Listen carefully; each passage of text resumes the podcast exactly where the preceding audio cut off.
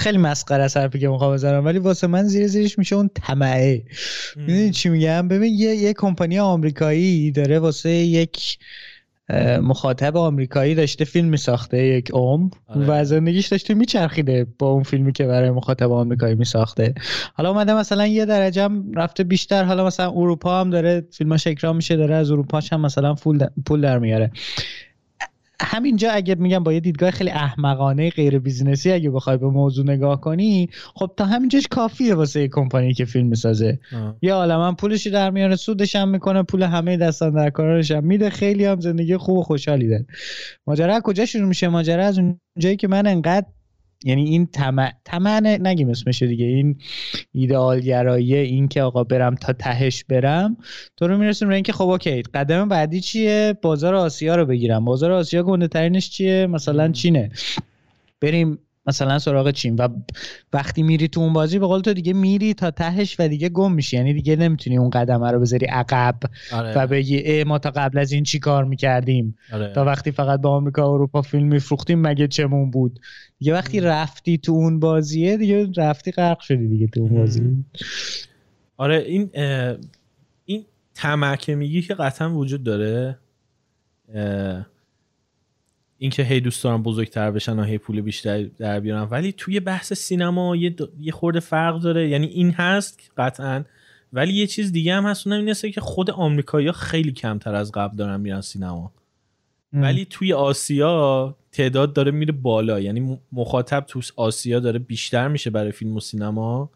توی آمریکا مخاطب سینما که بلیت سینما می‌خره داره هی کمتر و کمتر میشه. و اینا هم طمعه بوده نمیگم نبوده ولی یه بخشیش هم این بوده که نه اتفاقا درآمدشون داشته می‌رفته پایین و مجبور شدن برن دنبال بازارهای دیگه. آره.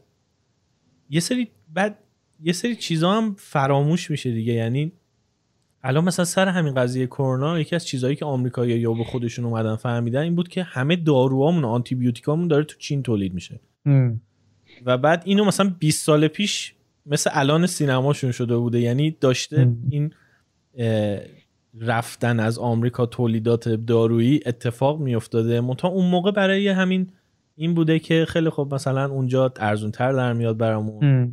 اینجوری اینجوری. ولی هیچکی فکر نکرد که یه روزی می‌رسه که کلا میفتی تو دست یعنی نیازمند اونا میشی. آره. مثلا ترانسفورمر مثلا یکی از این چیزای یه آقای یه کتابی نوشته بود راجع به این چیزا. پرپر ها پرپر پرپر می‌دونی یکی میگن؟ نه. پرپر به این آدمایی میگن که همش دارن خودشون آماده می‌کنن برای یه اتفاق آخر زمانی. بعد تو خونهشون مثلا تو زیر زمین خونهشون پرپ می‌کنن. بانکر دارن. آره بانکر آره. دارن و مثلا پر آب و لوبیا و مثلا کنسرو و زامبی کیت اگه یه روزی اون اتفاقی که همه منتظرشن بیفته اینا مثلا بمب اتم خورد یا چه می‌دونم ویروس اومد. اینا بتونن آماده باشن. یه کتاب نوشته راجع به این فرهنگ این خورده فرهنگ پرپرها و بعد محصولات و امکاناتی که براشون هستش و اینا. خیلی چیزش من مصاحبه شدیدم خیلی جالب بود حرفایی که می‌زد. یکی از چیزایی که می‌گفت میگفتش که یه پدیده ای هست به اسم سولار فلر این تشعشعات و چیزای خورشیدن که می‌گفت بعضی وقتا هر روزم اتفاق میفته خورشید یه, یه امواج چیز میفرسته به سمت کل منظومه شمسی و جهان که دیده نمیشن. شبا تو قطب به شکل شفقهای قطبی ما میبینیمشون. اونا در واقع سولار فلر ها هستن که میان می‌خورن تو جو به جو که می‌خورن اونجوری دیده میشن تو قطب های زمین. بعد می‌گفت خب. بعضی وقتا اینا زیادی گندن. در حدی که می‌گفت توی قرن 19 هم نه قرن 19 هم نه اوایل قرن 20 یه دونه خیلی گندش اومده که کل سیستم تلگراف و چیزو از کار انداخته و توی نیویورک وسط شب انقدر آسمون روشن بوده که مردم روزنامه داشتن میخوندن. و بعد کل سیستمای ارتباطی از کار افتاده. بعد می‌گفت مثلا یه سری اصلا منتظر اونن دوباره بیاد که میگم اگه اون دوباره بیاد جی پی اس اینترنت موبایل خطوط تلفن برق همه چی از کار میفته و ولی که چیزایی جالبی که جالب که یعنی عجیب غریبی که می‌گفت می‌گفت مثلا ترانسفورمر هایی که برق شهرها رو تامین می‌کنن یعنی پخش می‌کنن همه همه میسوزن. و بعد می‌گفت همه اونا تو چین داره تولید میشه. یعنی می‌گفت اگه اون اتفاق بیفته یهو مثلا تا چند ماه خیلی از جاهای دنیا برق نخواهند داشت. و بعد, منتظر باشن چین بفرسته براشون. و بعد چین حالا تصمیم بگیره بفرسته یا نفرستش خیلی مهمه. برای اینکه اون آدما زنده بمونن یا نمونن. برای همین چیزه. بعد میگم مثلا خب الان هیچ به این قضیه فکر نمی‌کنه. همه آره دارن اونجا تولید میشه و می‌خریم ازشون دیگه. سوار آره. کشتی می‌کنن میفرستن دیگه.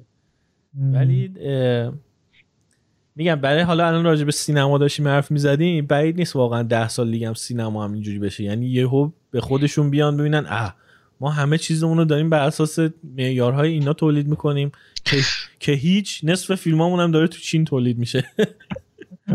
ببین این بیشتر از همه چی واسه من تیکه جالبش اون برنامه ریزی بلند مدت خود چینی هاست. چون ببین قطعا هیچ کدوم از اینها شانسی اتفاق نیفتاده. برنامه هیچ کدوم از هیچ کدومش اتفاق نبوده. یعنی ببین چقدر منسجم روی این چیزا بالاخره فکر کردن و کار کردن و دارن پلناشون اجرا می‌کنن و مسلما اونا خیلی بهتر از ما می‌دونن که کجاهای دنیا گیر ایناست.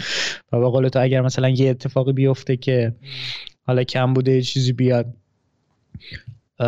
کنترل یه بخشایی دست خودشونه کاملا. و این همون دلیلیه که خب همه الان این چی میگن آقا تو 20 سال آینده باید از چین ترسید؟ حالا اینی که من میگم من تو فضای بیزینسی بیشتر در جریان مثلا شنیدم از آدم هایی که حالا باشون حرف زدم ولی واقعا کسایی که حالا هستن توی فضای کار و business همه تقریبا متفق القول تا جایی که من میشنوم همه میگن آقا 20 سال دیگه چین رد میشه از رو هممون. آره. یعنی از نظر business واقعا قابل رقابت نخواهیم بود باهاشون با توجه به اینکه خب حالا یه نیروی کار ارزونی دارن توی کشورشون و همین برنامه ریزی های چندین ساله چند دهه‌ای که شاید انجام دادن واسه اینکه خیلی چیزا رو بکشن سمت خودشون. و میگم برای من بزرگترین بخشش اینه که ببین اونا چقدر خوب کار کردن. آره اونا خیلی همه چی از دست بقیه. خیلی زیرپوستی دارن به قول معروف. چیز می‌کنن.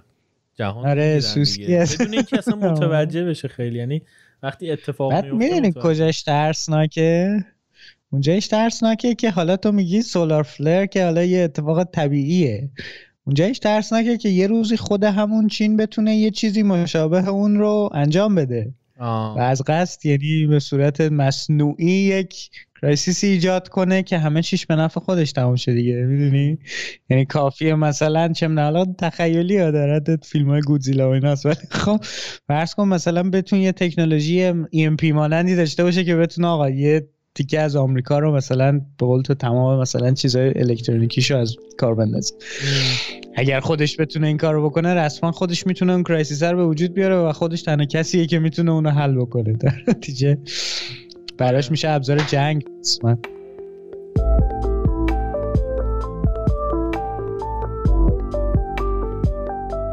سلام من طاهام این تک صدایی که شما شنیدین یه بخش کوتاه از یه گفتگوی خیلی خیلی طولانی تره که توی کانال اصلی رادیونیست می‌تونین بشنوین. لینک اپیزودهای اصلی رادیونیست توی اپلیکیشن های مختلف توی توضیحات اومده. اگر هم دوست دارین که از رادیونیست حمایت کنین لینک حمایت توی شو یا توضیحات پادکست هست همینطور روی وبسایتمون رادیونیست